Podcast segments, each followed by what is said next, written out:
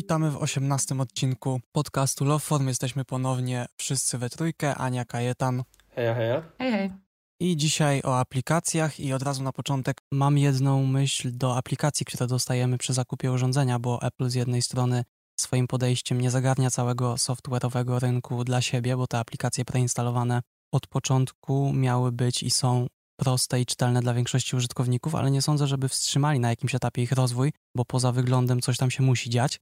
Nie mówię, że muszą zaraz tworzyć duże kombajny w stylu OmniFocus czy Things zamiast notatek i powiadomień, ale zastanawiam mnie, za ile generacji przekroczą te granice gdzie już naprawdę ciężko będzie coś rozbudować bez wymyślania na siłę jakichś funkcji, bo lista potrzebnych nawet średnio zaawansowanemu użytkownikowi jest jednak skończona i sama sytuacja oczywiście tyczy się nie tylko aplikacji, ale i całego iOS-a i macOS-a, ale dziś zajmujemy się aplikacjami, więc poddaję tę działkę pod dyskusję kiedy wyciągniemy z takich notatek wszystko, co się da, bo nieraz już widzieliśmy sytuacje, kiedy Apple jedną aktualizacją, która wprowadza daną funkcję, y, sprawia, że programy firm trzecich przestają mieć znaczenie i znikają z ekranów użytkowników.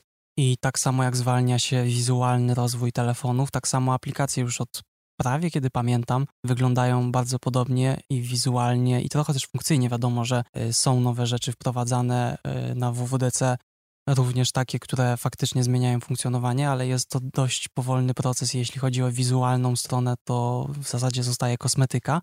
I wiem, że w większości używacie tych podstawowych aplikacji, więc może ten moment zbliżania się do granicy, której w zasadzie nie potrzeba przekraczać, nie nadchodzi, tylko dla Was już jest.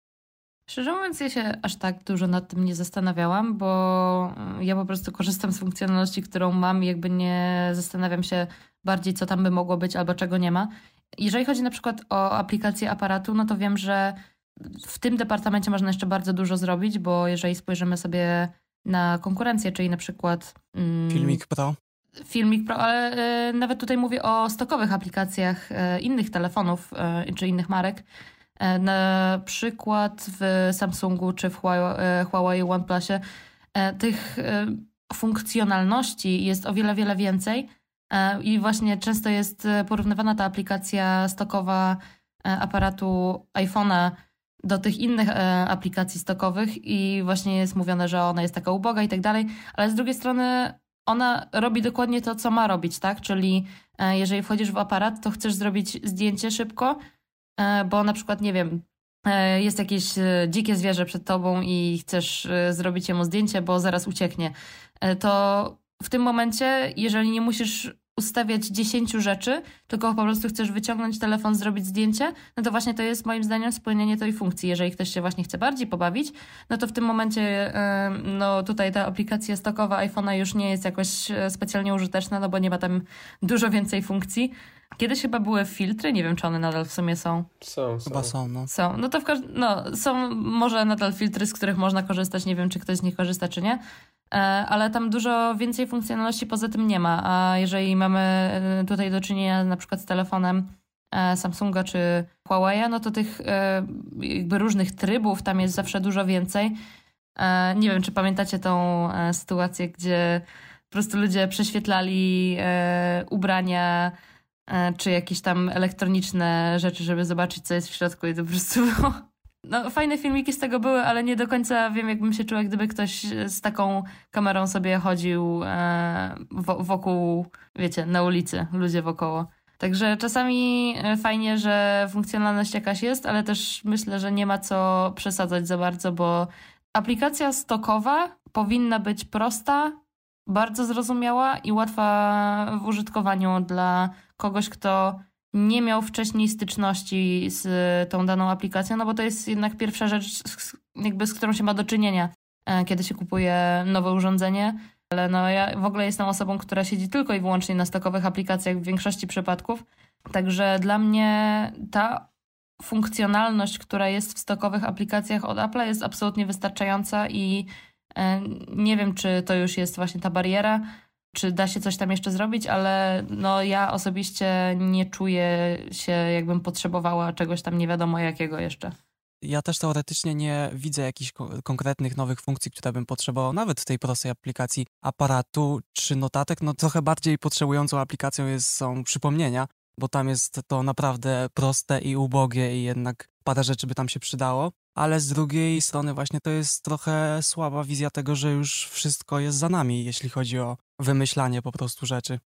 Wydaje mi się, że tutaj wracamy trochę też do tego tematu niszowości, który rozpoczęliśmy w zeszłym tygodniu, gdzie Apple robi aplikacje, które odpowiadają 90% użytkowników, powiedzmy, i im nic nie brakuje, a dla tych pozostałych kilku procent, czy to geeków, czy jakichś ludzi ze szczególnych branż, to są dedykowane aplikacje trzecie i im to chyba też nie, nie przeszkadza.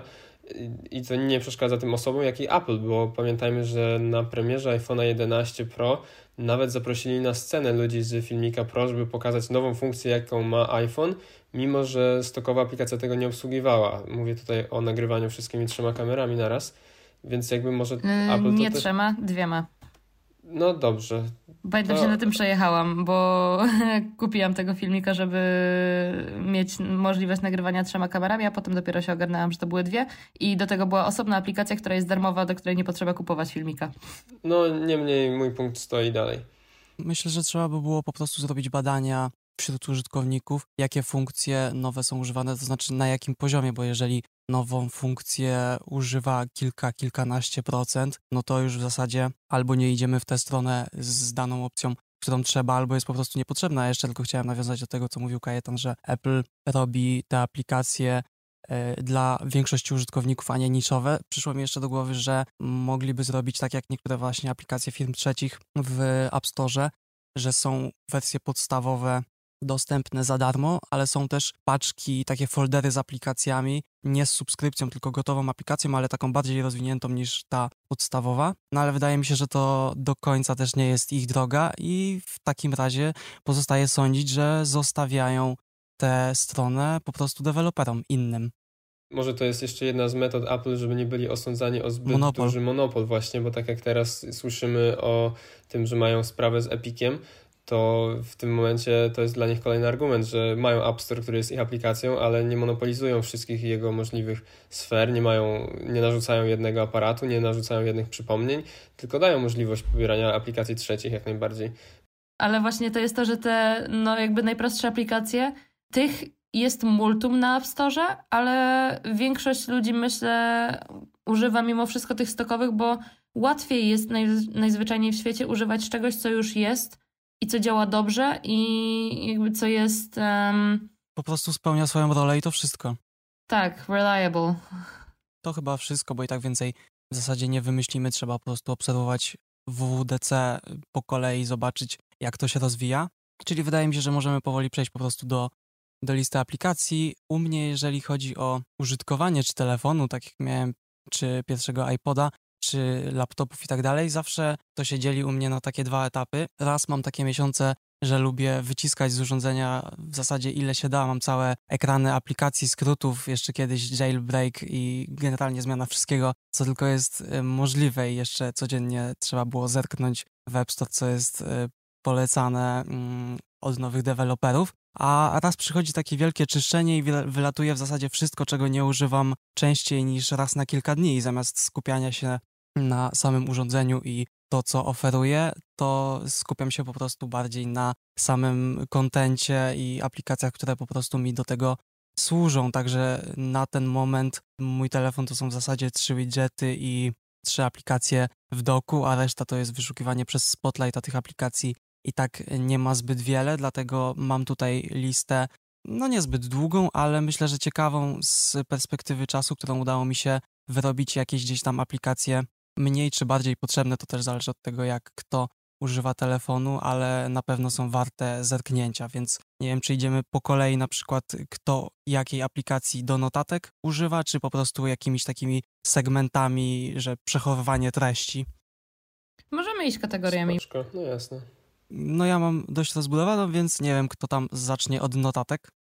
Myślę, że ja mogę zacząć y, od notatek, ponieważ ja używam stokowej aplikacji notatek, y, bardzo ją lubię. Ona ma y, może nie taką funkcjonalność jak inne aplikacje, bo nie ma na przykład podziału na kartki, czy nie można sobie zrobić linii albo, albo kratek, ale mi to absolutnie wystarcza i używam tej aplikacji bardzo często.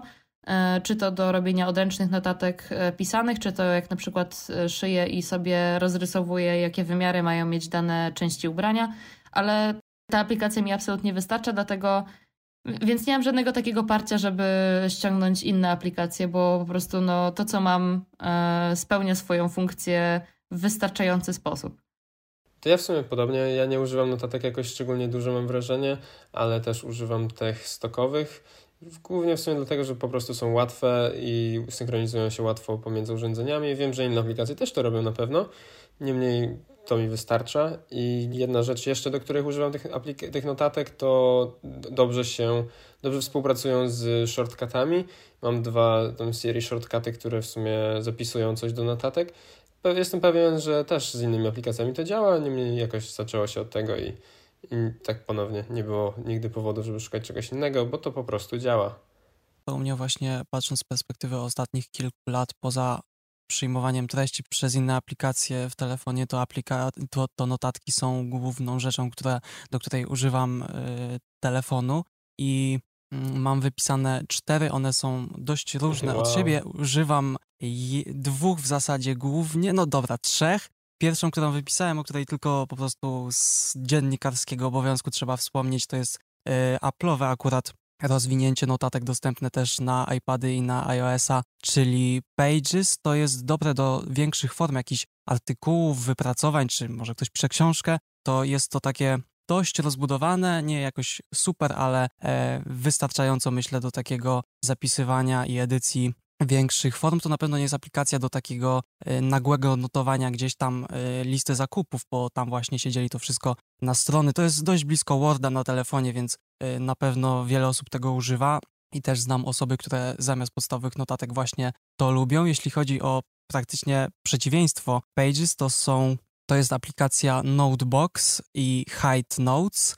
To są mega minimalistyczne, bardzo proste aplikacje, które w zasadzie wchodzimy w nie i mamy od razu boxy, w których e, w przypadku Noteboxa to są właśnie takie kolorowe skrzynki, w które wchodzimy i tam od razu zapisujemy co mamy e, do zanotowania. To jest bardzo ładna aplikacja, tylko że tam nie ma zupełnie żadnej zmiany. Po prostu wchodzimy, i coś notujemy. Podobnie jest High Notes, tylko że nie ma takich katalogów, tylko troszkę inaczej podmieszczane foldery, ale obie aplikacje bardzo ładne. Jeżeli ktoś lubi sobie testować do tej funkcjonalności różne inne zewnętrzne rozwiązania, to na pewno warto zajrzeć. Jeśli chodzi o jeden z najmi, najbardziej minimalistycznych programów, czy na iOS-a, czy na Maca, bo jest na te platformy, to aplikacja Paper. Jest to po prostu biała kartka. Odpalamy czy na telefonie, czy na Macu, wyświetla nam się kursor Żadnych czcionek, żadnych pogrubień, tylko i wyłącznie kartka do pisania. Bardzo ciekawa aplikacja też jako taki wstępniak, że tutaj zapisujemy coś dłuższego, a potem sobie przenosimy do, do edycji, bo u mnie też to zazwyczaj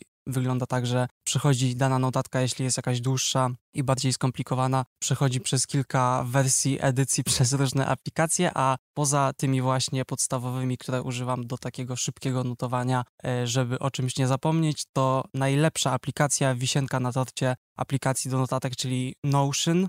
To z jednej strony na pierwszy rzut oka dość prosta i przejrzysta, y, nie ma zbyt wielu funkcji, ale idąc w to głębiej mamy możliwość dodawania folderów, podfolderów, hyperlinków, ustawiania loga katalogów, zdjęcia w tle. W, każdej, w każdym katalogu i w każdej notatce możemy też dodawać tabele, grupy, galerie, listy i pełno innych rzeczy. To się wszystko ze sobą ładnie łączy, można przechodzić z jednych ekranów do drugich. Jest bardzo też fajny sposób wyszukiwania.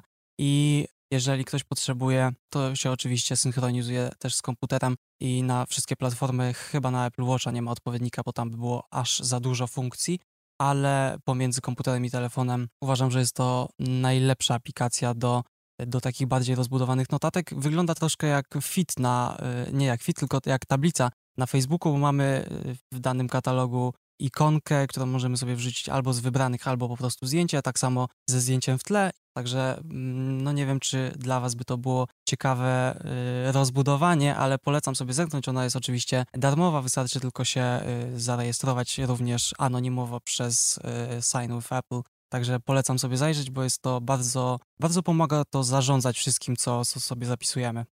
Dla kogoś, kto faktycznie używa notatek, myślę, że rzeczywiście to, to może być jakieś świetne narzędzie. Czyli dla kogoś, kto dużo używa tego i potrzebuje tych wszystkich funkcji. A tak jak mówisz, pytanie, czy to dla takich nie wiem, laików nazwałbym, jak ja, czy domyślam się, że Ania podobnie, czy to nie jest trochę za dużo funkcji, które nie byłyby nigdy używane i po prostu by zaśmiecało nieco. Mhm. Ale tak jak do ciebie, to faktycznie jestem pod wrażeniem, jak bardzo wszedłeś w to wszystko. Ty wspominałeś w odcinku o tworzeniu, że piszesz sobie dziennik czy coś w tym stylu, tak? Mhm. Nigdy nie próbowałeś przejść, chyba że cię wtedy pytałem, ale nie pamiętam, czy próbowałeś przejść cyfrowo, czy zostawiasz sobie te najstadowe czarne kartki z białym markerem? Ja jestem fanem po prostu tych no, no, notebooków czarnych z białym markerem na tytule, tak na, na pierwszej stronie, tak jak powiedziałeś i jakby jak nie mam do nich dostępu, to zapisuję to w notatkach zwykłych Apple'owych, to co powinienem zapisać i potem jak wracam do domu i mam dostęp do notatnika, to zapisuję analogowo już w nim i notatkę usuwam od razu. Więc tylko tyle, żeby gdzieś tekst był zapisany. A przeglądasz je z perspektywy czasu, czy to jest zawsze po prostu zapisanie aktualnie i to jest w zasadzie koniec?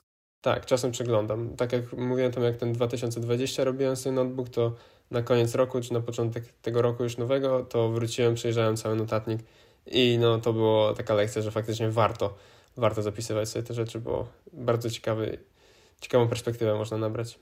Mhm, właśnie pytam tutaj z perspektywy e, takiego e, wyszukiwania po słowie, czego no, fizycznie nie jesteśmy w stanie zrobić, więc jeżeli nie pamiętasz którego dnia też nie wiem, jak tego dużo zapisujesz, jak masz notatkę, pamiętasz, że pisałeś o jakimś konkretnym wydarzeniu, to musisz kartkować, co też ma na pewno swój klimat, no mhm. ale właśnie w cyfrowych notatkach to jest po prostu wpisanie nawet w spotlightie, bo przecież to się łączy danego słowa i już jesteś w tym danym miejscu. Tak, jasne, jasne. Ale no to jakby myślę, że po dwie różne mm, potrzeby są te narzędzia, bo jednak coś też jest z tym analogowym użytkowaniem notatników. Niemniej na pewno bardziej funkcjonalnym jest cyfrowy. Dalej mam zapisane aplikacje do To Do. Nie wiem, czy w ogóle korzystacie z takich rozwiązań. Ja w ogóle nie korzystam, także zostawiam wam tutaj pole do popisu. Ja mam od lat jedną aplikację, od lat typu od liceum pierwszej klasy albo z gimnazjum. Nie wiem, ale od lat, lat mam aplikację, której jestem fanem. Mówię o aplikacji Todoist. Jest dosyć prosta, jest e, też na wszystkie urządzenia, jest na przeglądarkę, dlatego cenię ją też za to właśnie, że mogę ją mieć wszędzie i do tego stopnia, że jako stronę startową miałem ją ustawioną przez jakiś czas na PC, gdzie nie było jeszcze chyba wtedy aplikacji, a jak jest aplikacja, to już też można tak używać. I jest dużo funkcji, których nie wykorzystuję z tej aplikacji, bo jest podział na projekty, jest podział na. Jest też można współpracować z innymi ludźmi, są tagi i tego typu rzeczy, natomiast to, do czego ja ją używam, to zapisanie od najprostszych rzeczy, tak jak wynieść śmieci, po jakieś większe rzeczy, że zrobić research do inżynierki. I to, co użytkuję w niej, to jest flagi. Można oznaczać sobie priorytet zadania. Jest albo bez flagi, albo są trzy poziomy flag, także de facto cztery poziomy priorytetów. Tego używam, no i e, też zapisywania na jakąś datę, czyli że dzisiaj to zrobię albo jutro. Jeżeli się nie zrobi dzisiaj, to po prostu następnego dnia się wyświetla ten task jako overdue, taki um, przeterminowany i nadal jakby jest dostępny na tym samym ekranie, więc nadal widzę, czego nie zrobiłem wczoraj, a mogę to łatwo przerzucić na dzisiaj. Jakby to jest spoko. Dodatkowo jest też zbieranie punktów, tam karma chyba się nazywa, więc lekki element gamifikacji, do którego nie przykładam dużego dużej uwagi, natomiast e, co, co rok jest podsumowanie, jak się użytkowało tej aplikacji i pamiętam, że teraz jak skończył się 2.20, to byłem chyba tam w jakimś drugim percentylu czy, czy coś tego typu użytkowników, Także no dla mnie to jest po prostu duży element życia w tym momencie i nie wyobrażam sobie życia bez jakiejś aplikacji do zadań, bo uważam, że po prostu to bardzo dużo może zdjąć z głowy, że nie trzeba czegoś myśleć, dobra, dzisiaj jeszcze muszę zrobić to, to i to, tylko jak tylko przychodzi coś do głowy, cyk, zapisuję i już w ogóle o tym nie myślę. Także tak, to jest moja aplikacja, której używam lat i polecam.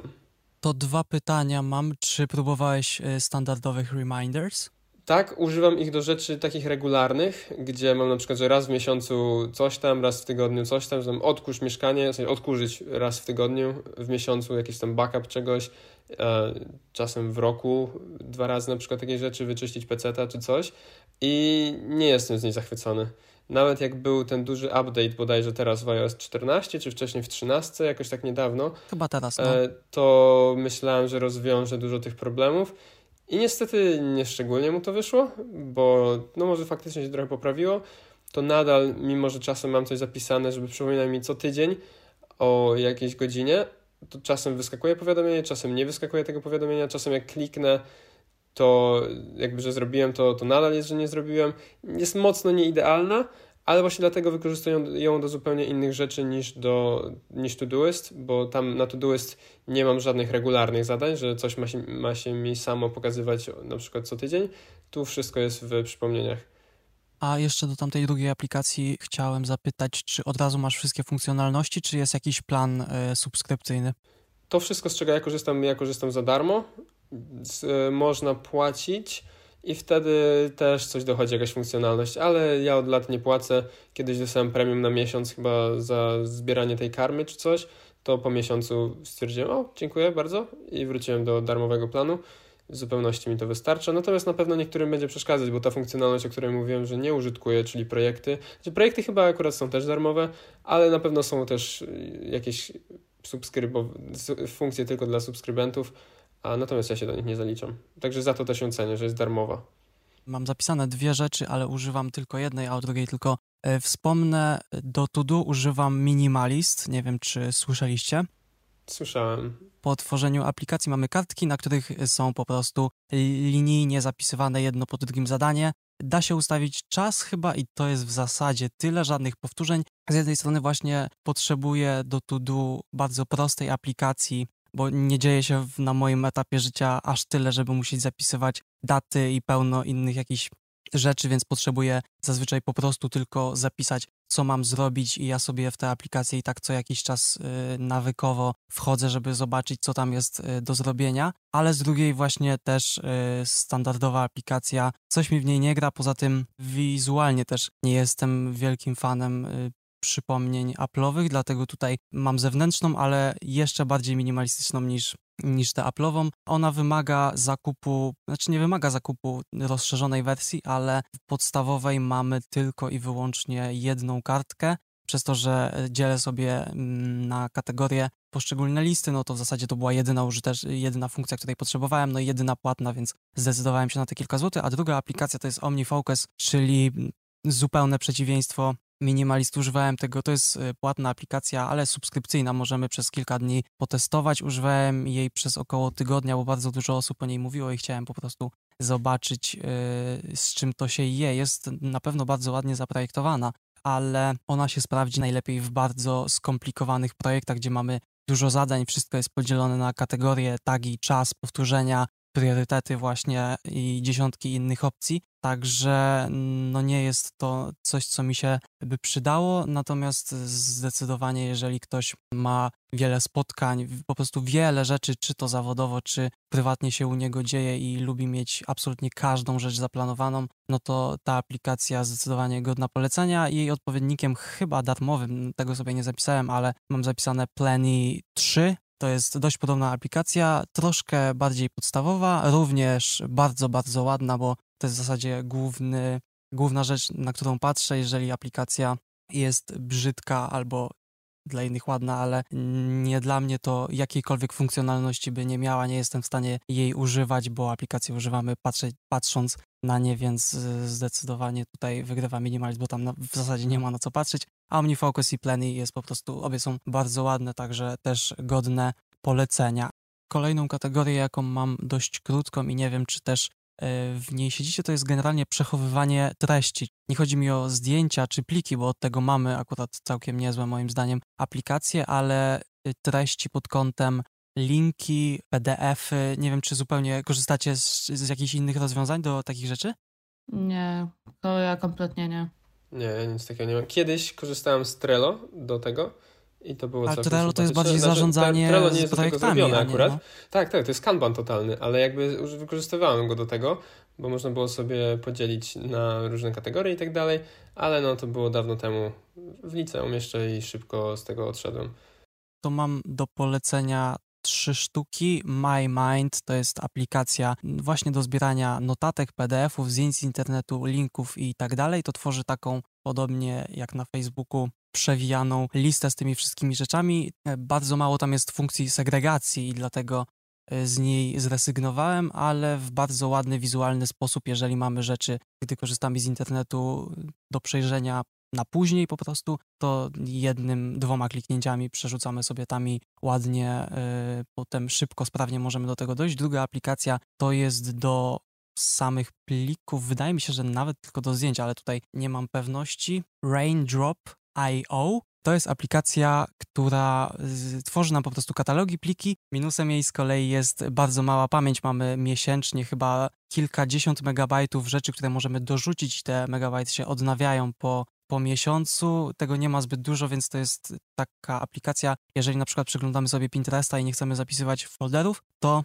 dane zdjęcia możemy sobie przerzucić do niej też z podziałem na kategorie. Plusem wielkim, ogromnym i w zasadzie nawet jeżeli nie używacie aplikacji służących do takich rzeczy, to bardzo polecam sobie pobrać i zetknąć tylko na jedną rzecz. Przy tworzeniu nowego folderu mamy, nie wiem, dziesiątki, może nawet setki, bardzo dużo w każdym razie ikonek zaprojektowanych przez, przez właśnie tego dewelopera. Są tam przepiękne ikonki, wszystkie do siebie pasujące, od aplikacji w stylu ikonka Netflixa zrobiona przez nich, po takie typowe jak dom, czy inne ikonki, które mogą sugerować kategorie, więc polecam sobie przejrzeć, bo to jest jedna z najładniejszych list z ikonkami, jakie widziałem. Także tu polecam. No i dwa, dwie podstawowe aplikacje służące do przechowywania artykułów z internetu, czyli po prostu Instapaper i Reader 5. Obie bardzo fajne.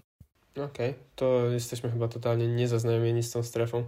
Ale Serio, ciekawe. nie?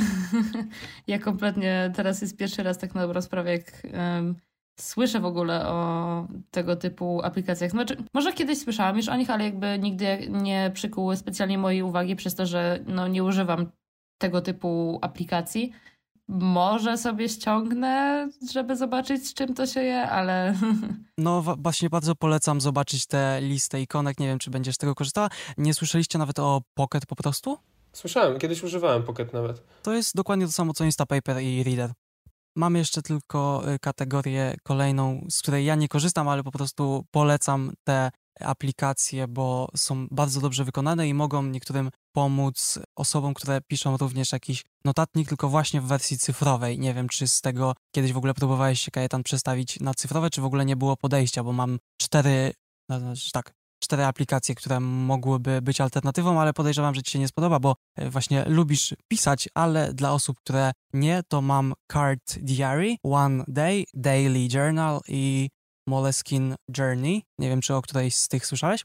Coś słyszałem, no, tak, tak, to One Day i to trzecie czy drugie co było, też myślę, że coś chyba biło uszy, no ale jakby nie byłem za bardzo zainteresowany pod to, co robię z notatnikami, e, także raczej podziękuję, ale ciekawe, że Moleskin ma swój w sumie, bo Moleskin to bardzo znana firma robiąca notatniki analogowe, że tak powiem, tylko papierowe, także w sumie nie dziwi ich obecność w tej przestrzeni.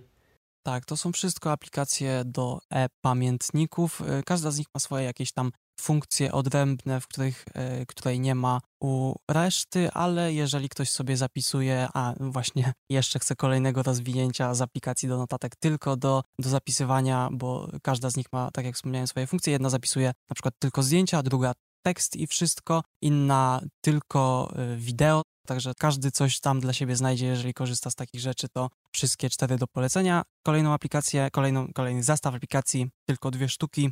To jest Mind Mapping i Xmind z przewagą tego drugiego. To są po prostu aplikacje do tworzenia map myśli, jeżeli ktoś lubi wizualne bardziej notatki, gdzie wszystko z czegoś wynika, jest ze sobą połączone. No wiadomo, na czym polegają mapy myśli. Nie wiem, czy z takich rzeczy korzystaliście?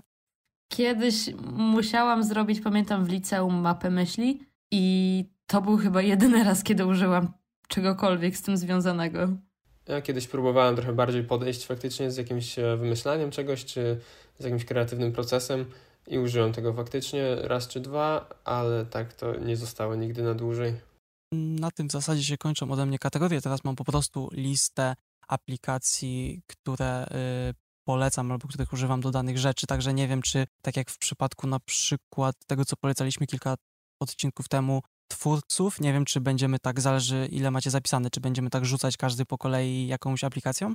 Ja mam jeszcze kategorię w sumie, znaczy mam tylko jedną aplikację w tej kategorii, ale wydaje mi się, że jest to cała kategoria aplikacji. Nie wiem, czy korzystacie z tego, czy nie, ale tak jak w i, jest iCloud Keychain Apple'owy, który po prostu jest to pęk kluczy, czyli zapisujecie hasło na internecie, a to ja od jakiegoś dłuższego czasu też, to znaczy od lat kilku, nie tak długo jak to jest, ale od, nie wiem, dwóch czy dwóch lat chyba, a używam aplikacji LastPass, i no po prostu jest to aplikacja, gdzie ma się jedno hasło do dostępu do wszystkich swoich haseł i jest to też o tyle fantastyczne, że ponownie jest aplikacja na Maca, na telefon androidowy czy iOSowy, są pluginy, do, w sensie wtyczki do a, przeglądarek i po prostu auto uzupełnia wszystkie hasła i dzięki temu przerzuciłem się z jednego hasła do wszystkich stron na jedno hasło do jednej strony i wszystkie hasła w tej jednej aplikacji.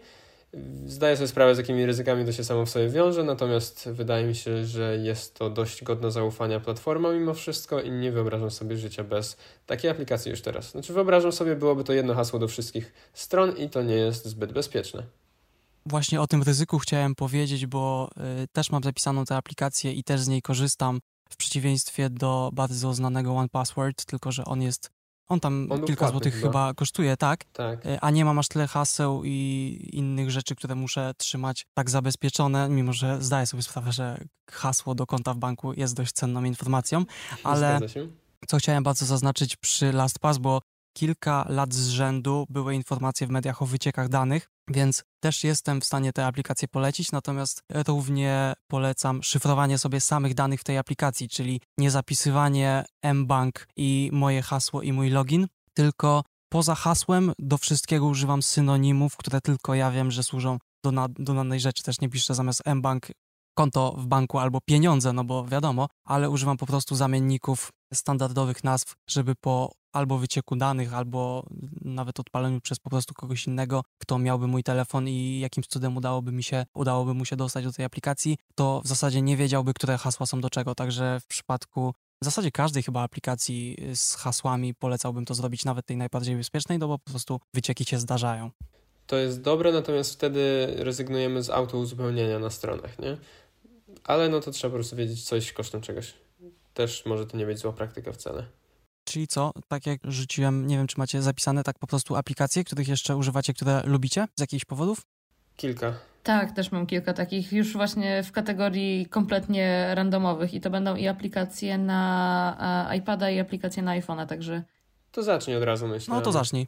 No to generalnie ja e, jako osoba z dosyć dużym problemem, żeby pić regularnie wodę, ściągnęłam sobie aplikację, która się nazywa Plant Nanny i to jest y, aplikacja, w której zasadzamy sobie małą roślinkę i w, jak pijemy wodę, to e, ją tam podlewamy, tak? Czyli jak sobie wypiję e, szklankę wody, to tam wtedy klikam w aplikację, że wypijam szklankę wody i e, tą roślinkę sobie podlewam. I szczerze mówiąc, to jest chyba jedna z najbardziej motywujących mnie do picia wody rzeczy, bo poza tym, że mam przypomnienia o tym, żeby tą wodę pić, to sam wygląd tej y, mega uroczej roślinki, która jest po prostu tak totalnie smutna, jak y, jest sucha i nie pije, y, bo ja nie piję wody, jest naprawdę mega motywujący i od kiedy zainstalowałam tą aplikację, to faktycznie widzę, że piję dużo więcej wody. Także jeżeli ktoś ma podobny problem, to naprawdę polecam.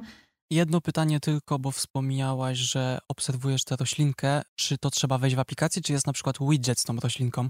E, nie, niestety trzeba wejść w aplikację, ale w momencie jak dostaję powiadomienie, bo bardzo często się dostaje powiadomienia e, na zasadzie your plant is thirsty, give it in yourself cup of water e, i w tym momencie jak dostaję takie powiadomienie, to mam takie o nie, czy ona znowu jest smutna, bo nie wypijam wody i wtedy klikam patrzę, dobra, jest okej, okay, ale i tak wypiję szklankę wody. A właśnie, jako fan wyłączenia powiadomień z absolutnie każdej aplikacji chciałbym widzieć sobie tę roślinkę po prostu na ekranie, na widgetie, czy ona sobie żyje, czy nie, to by było całkiem przyjemne. No, ale, ale w przyszłości, jeżeli coś takiego będzie, to na pewno myślę, będę miała takiego widgeta, bo widgetów też w sumie nie mam jakoś specjalnie dużo i też one się sprowadzają tylko i wyłącznie do stokowych aplikacji. Jedynie na e, iPadzie mam e, widget Google Calendar i to jest wszystko, jeżeli chodzi o third party. Mogę szybko potwierdzić to polecenie. Jeżeli chodzi o kategorię kalendarzy, tutaj wydaje mi się Google Calendar jest dosyć bezkonkurencyjny. Też używam Przy czym, co warto zaznaczyć, nie ma aplikacji na Maca, przynajmniej nie było jak szukałem jej. I tu może szybko, jak już jestem w tym temacie, to bym wrzucił jeszcze jedno polecenie. Nieco mało znane, myślę, ale jest to aplikacja na Maca, która nazywa się Fluid i jest o tyle niesamowita, że potrafi z każdej de facto strony internetowej zrobić ci aplikację. To znaczy, że będziesz mógł ją sobie w doku przypiąć, dać jej jakąś ikonkę, jaką tylko chcesz, nadać jej nazwę i klikając ją, ona ci otworzy w osobnym się okienku, nie w przeglądarce, tylko normalnie ci się otworzy jak aplikacja i wykorzystałem to właśnie do Google Kalendara i działa idealnie. Jedyne co, to w darmowej wersji nie można dawać na pełny ekran tego, no ale nie, rzadko potrzebuję na pełny ekran, więc to się da przeżyć i jeszcze może jakieś tam było ograniczenie, e, ale można wybrać takie rzeczy, czy że jak zamykasz, to ma się quitować, czy tylko chować do doka, czyli jakby potem od razu jest gotowa do otwarcia i funkcjonalność jest tak, jakby była dedykowana aplikacja Google Kalendara, także bardzo polecam w tym momencie Fluid. To ja tak szybko jeszcze a propos kalendarza właśnie chciałam powiedzieć, że ja e, Google Calendar używam tylko w pracy, a jeżeli chodzi o moje e, prywatne życie, to używam właśnie tego stakowego kalendarza polskiego. E, z tego względu, że po prostu zaczęłam go używać w pewnym momencie e, i po prostu zauważyłam, że jak mam to dostępne bardzo szybko na nadgarstku, to ta funkcjonalność zaczęła do mnie mocno przemawiać w tym momencie. Jeżeli na przykład mamy jakieś spotkanie typu photoshoot albo no nie wiem, co, cokolwiek innego takiego powiedzmy semi-professional, to w tym momencie właśnie sobie to gdzieś tam wpisuję, żeby nie zapomnieć i mieć e, bardzo łatwy dostęp do tych informacji. A jedną rzecz dodam, że wpisując w Google Kalendar y, wydarzenia, można ustawić sobie, że to się wszystko synchronizuje do Apple Kalendara i w tym momencie od Google nie mam żadnych powiadomień, a od Apple te ważniejsze eventy dostaję powiadomienia. Tak jak dzisiaj przed na przykład nagrywaniem dostałem powiadomienie, za pół godziny nagrywamy. I to jest też przyjemne.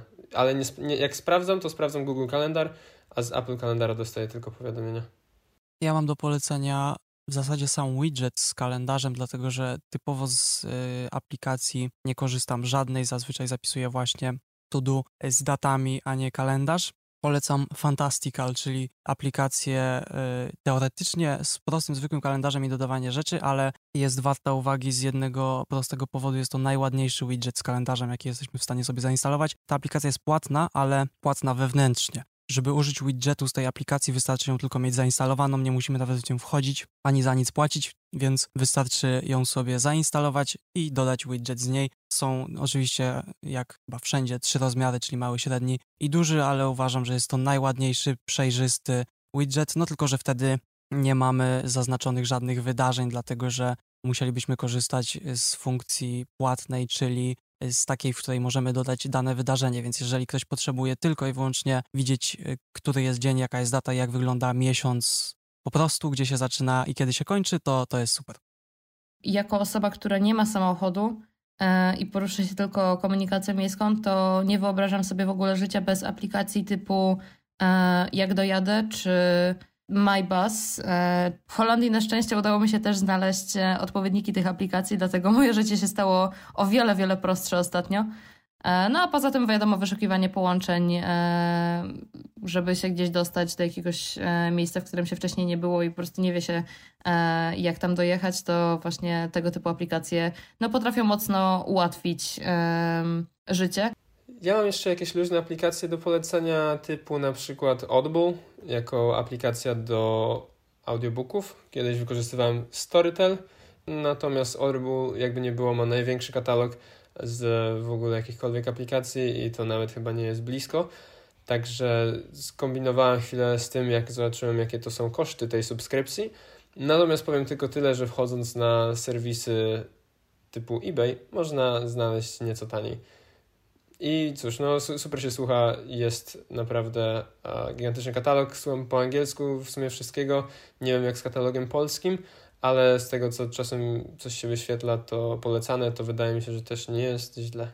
Muszę wspomnieć o aplikacji, której kompletnie nie używam i nie potrzebuję, ale jest to najładniejsza i najbardziej dopracowana aplikacja, jaką w życiu widziałem, a do tego z bardzo ciekawym podejściem do branży, którą się zajmuję, bo generalnie służy do zarządzania spokojem i taką można by powiedzieć, harmonią w życiu. Ustawiamy w niej nawyki, plany, jakieś cechy do wypracowania czy tego typu rzeczy i jeśli ktoś jest fanem tego typu organizerów, to ta aplikacja może takiej osobie towarzyszyć praktycznie przez cały dzień, bo również w niej ustawiamy alarmy danej godzinie z daną muzyką, która ma nam towarzyszyć przez dzień każdego dnia. Może być to oczywiście inna. Następnie przeprowadza nas przez ulubioną sferę YouTube'owych szafiarek, czyli morning routine.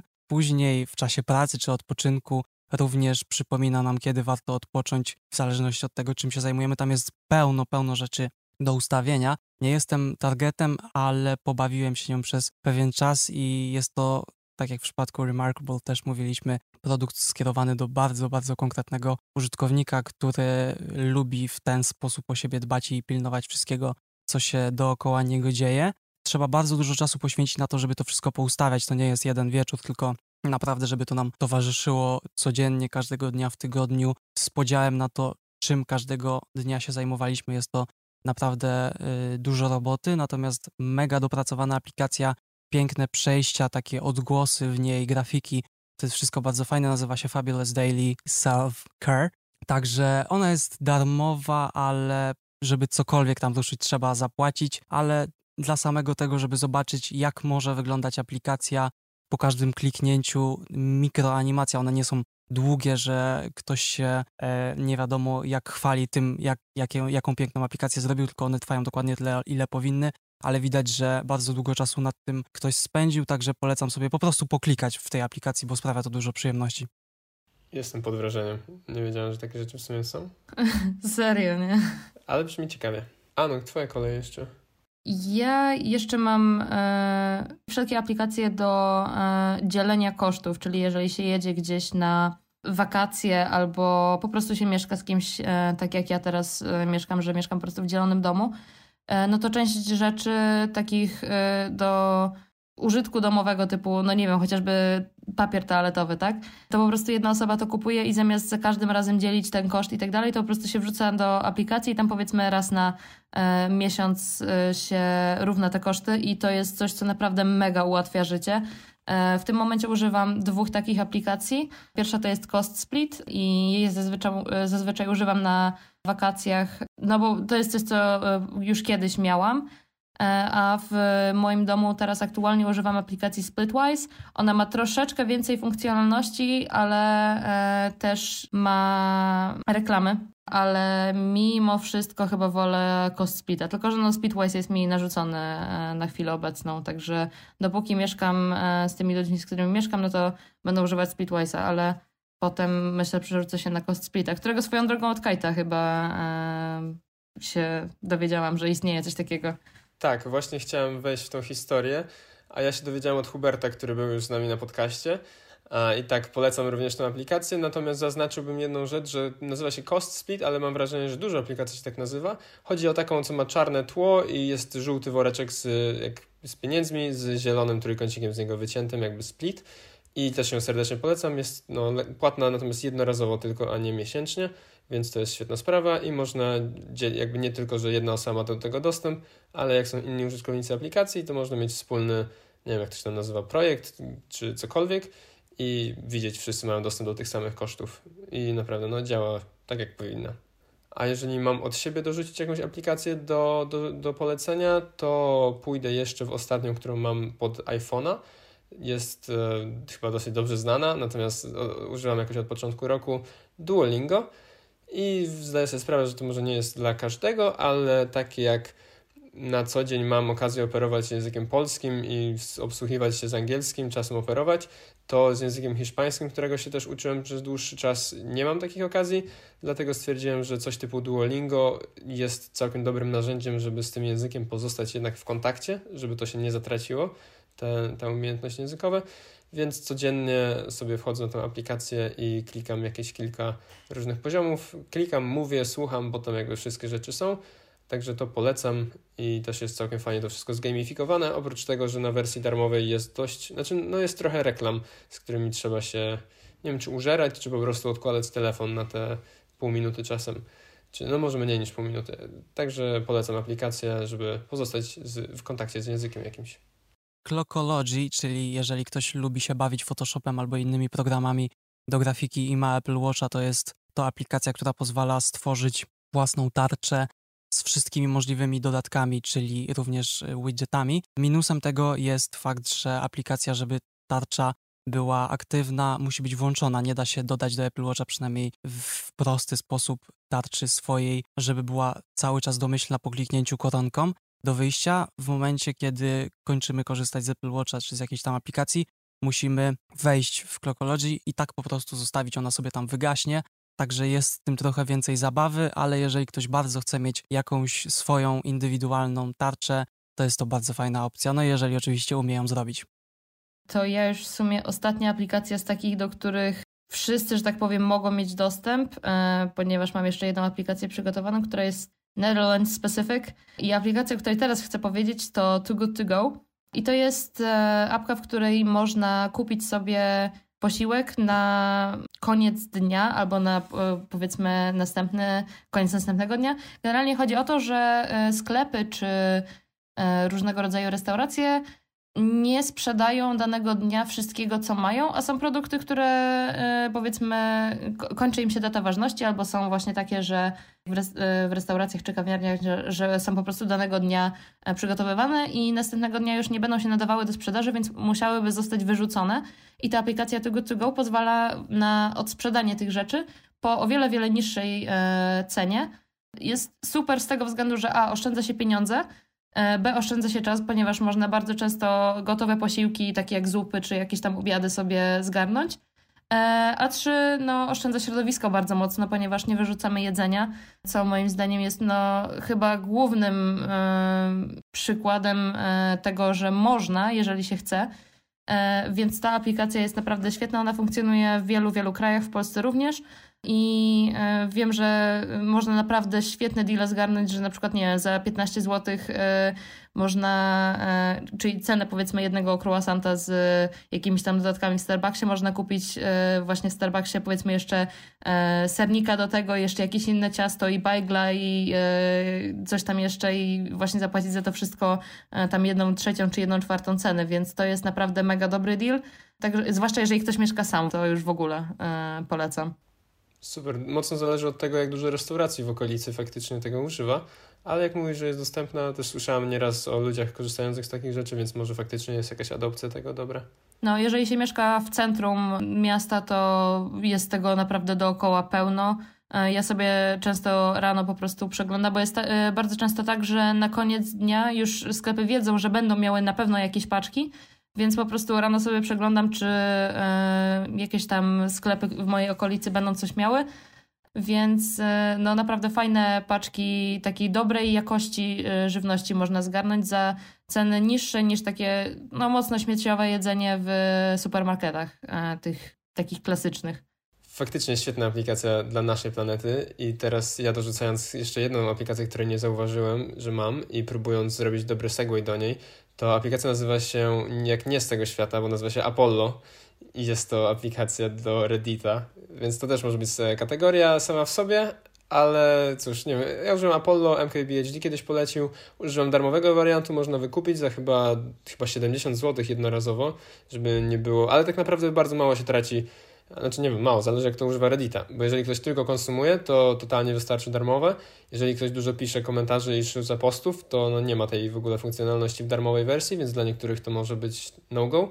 Jednak wygląda dużo lepiej, dużo, wydaje mi się też jest bardziej funkcjonalna niż oryginalna Redditowa, także serdecznie polecam. I można zmieniać ikonki sobie na tym, te, te co są na home screenie, jeśli chodzi o aplikacje do przeglądania social mediów, a konkretnie Twittera, to ja używam Tweetbota, ale nie o tym chciałem jeszcze tylko dodać Yaha Live, czyli aplikację, która wykorzystuje Force Touch, czyli w nowych smartfonach. Jezu, czemu mówię smartfonach? Nie lubię tego słowa. Czyli w nowych telefonach po prostu dłuższe przytrzymanie ekranu, tworząc z live foto z dwie osobne tapety, czyli domyślnie mamy jedną, po przytrzymaniu przez chwilę pokazuje nam się druga, również jest w formie wideo. O, super. Jak się nazywa? Możesz powtórzyć? Yaha Live. Okej, okay, super sprawa. To ja już ostatnia aplikacja z mojej strony, która jest właśnie e, Netherlands Specific i to jest aplikacja DGD albo Digital ID, jeżeli mówimy tutaj nie skracając. I to jest aplikacja, która pozwala się logować do w zasadzie wszystkich rządowych stron. I działa to mniej więcej w ten sposób, że wchodzę sobie na stronę internetową i zamiast e, jakby pamiętać e, wszystkie dane do tej strony, to jest troszeczkę jak profil zaufany. E, zamiast pamiętać wszystkie właśnie dane, login i tak dalej do tej strony, otwieram sobie aplikację DGD na telefonie i tam mi się wyświetla czteroliterkowy kod, który muszę wpisać na stronę. Potem, jak już kliknę Next, to skanuję to. Na, na stronie mi się wyświetla QR kod, skanuję go telefonem w tym momencie, jak zeskanuję, to mi się na telefonie pojawia e, potwierdzenie, do jakiej strony chcę się zalogować i wtedy tam wpisuję już w aplikacji e, mój taki PIN, który sobie ustaliłam. I brzmi to skomplikowanie, ale generalnie zajmuje około 5 e, do 10 sekund, bo no jest naprawdę mega szybkie, bo też to skanowanie tego kodu QR nie trwa nie wiadomo jak ile, dobra, to 5 sekund może, może przesadziłam, ale tak z 10-15 sekund max to trwa. E, więc na dobrą sprawę nie dużo dłużej niż normalne logowanie, co jest super.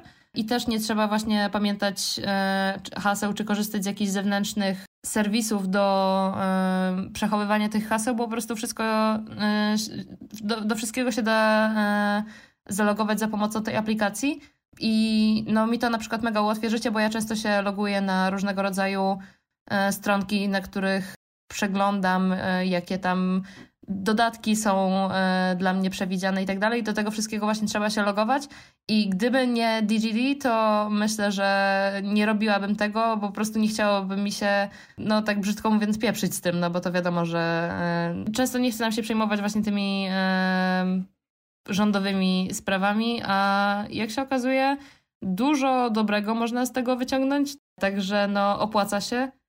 A ta aplikacja naprawdę wszystko o ułatwia i ona nie jest tylko do powiedzmy takich stricte rządowych rzeczy, ale też na przykład do e, mojego ubezpieczenia się loguję za e, pomocą tego, czy na wizyty jakieś z lekarzem i tak dalej. Jakby wszędzie można się zalogować tylko za pomocą tej jednej aplikacji, która generuje po prostu na nowo e, za każdym razem te kody i, i tak dalej. Także więc to, to jest mega ułatwienie, które no właśnie, tak jak już powiedziałam, myślę, jest trochę podobne do profilu zaufanego, tylko że jest zawsze z, z nami w telefonie. To moja ostatnia aplikacja do polecenia będzie na Maca i jest stokową aplikacją.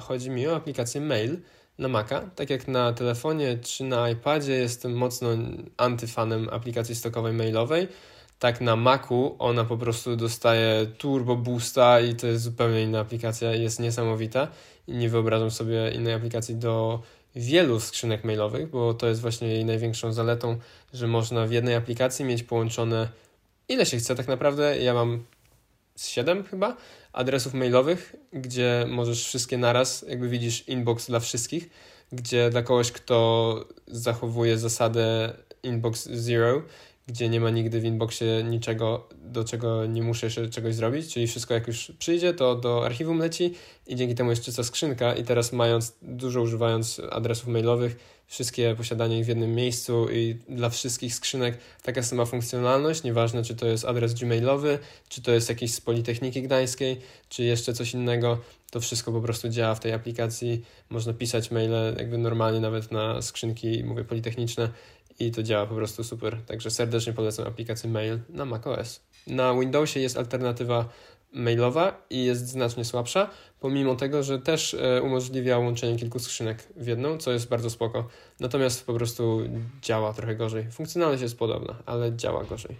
Czyli teraz już ja mam wyładować wszystkie aplikacje, bo jeszcze mi kilka zostało, ale dosłownie szybko przez nie przelecę. Jeśli chodzi o samego maila, to ja akurat używam Sparka. A Spark też jest spoko, ale tam mi właśnie niektóre nie działały skrzynki typu politechniczne się nie chciało łączyć. Mi wszystko działa, bardzo lubię skróty w tej aplikacji. Sam też wygląd jest w porządku.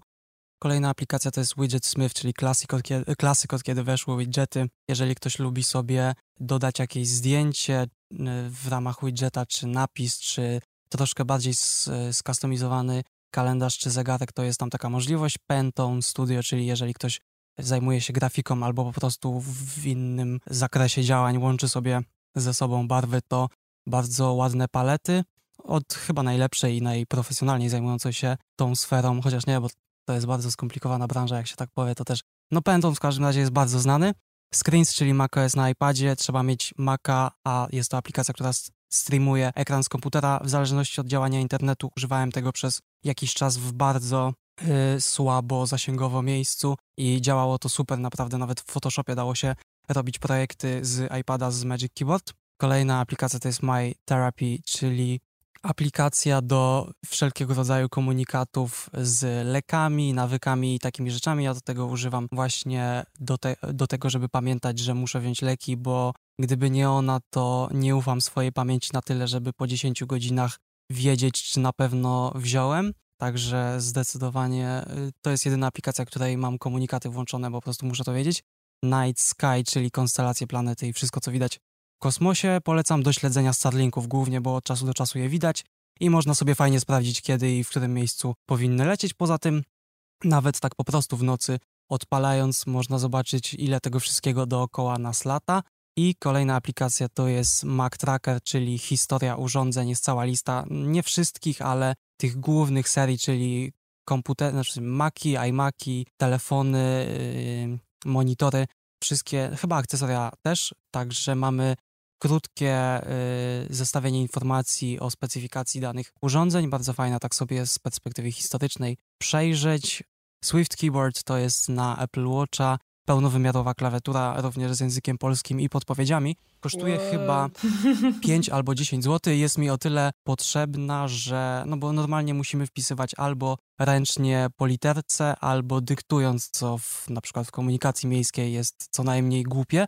I ostatnia chyba aplikacja, którą mam zapisaną, mBank po prostu, ale chciałem o niej powiedzieć, dlatego że to jest fajna aplikacja pokazująca, jak ważne są w dzisiejszym świecie w ogóle aplikacje, bo znam pełno osób, które właśnie tylko dla niej zdecydowały się na otworzenie konta w tym banku. Nie było dla mnie i dla nich również ważne, czy płacimy za kartę, czy utrzymanie jakiegoś konta 4 zł miesięcznie, czy nic w innym banku, ale ważne jest to, jak wygląda jednak ta aplikacja po otwarciu. Ona jest bardzo ładna, jest customizowalna, jest parę rzeczy, które możemy zmienić, niewiele, ale wszystko jest przejrzyste, ładne, bez żadnych belek po bokach wyciąganych, jakichś dziwnych funkcji, których nie bierzemy, nie, nie są proponowane nam kredyty na każdej podstronie i tak dalej, i tak dalej. I używałem i mBanku, i Nestbanku, i NG, i BGŻ-u i to jest absolutnie każda aplikacja, banku, każda aplikacja banku powinna się wzorować na nich, bo, no bo generalnie wybierałem po prostu bank po aplikacji, no i nic nie dorównuje mBankowi. Millennium aplikacja też jest całkiem spoko, ale mBank sobie radzi bardzo dobrze, to prawda. No ja też właśnie jak mieszkałam w Polsce, to korzystałam e, z mBanku i naprawdę świetna aplikacja. Aplikacja, którą mam teraz, e, mojego banku tutaj holenderskiego w ogóle nawet się nie umywa pod żadnym względem do tej aplikacji e, mBankowej. Ona jest tak prosta i przejrzysta jakby wszystko jest fajnie uporządkowane i w jednym miejscu i nie mam nigdy problemu ze znalezieniem czegokolwiek w tej aplikacji. Także no, jeżeli ktoś się zastanawia, jaki bank wybrać, ze względu właśnie na aplikację, co jest dziwną, dziwnym wyborem, ale może. No to jest w zasadzie jedyna interakcja, jaką mamy z bankiem. Nie chodzimy teraz nic załatwiać, więc aplikacja się liczy. Prawda. To, no, coś w tym jest w sumie. To w tym momencie chyba zakończyliśmy nasze aplikacje. Nie udało nam się dzisiaj już poruszyć z shortcutów i widgetów. Może to zostanie na następny jakiś raz, na inny odcinek, ale główne rzeczy omówiliśmy. No to chyba będzie na dzisiaj wszystko. Tak jak Kajetan powiedział, wrócimy jeszcze do aplikacji, do widgetów i skrótów i HomeKitu, bo to też mamy zapisane w innym odcinku. Za dzisiejszy dziękujemy. Mamy oczywiście Twittera y, z powiadomieniami o najnowszych odcinkach, jeżeli ktoś lubi tę drogę. Love Form Podcast, podpowiem tylko. Tak jest. Dzisiaj się żegnamy. Kajetan. Dziękujemy. Ania. Hej, hej. I ja. Na razie. Do zobaczenia na Twitterze i do usłyszenia na podcaście.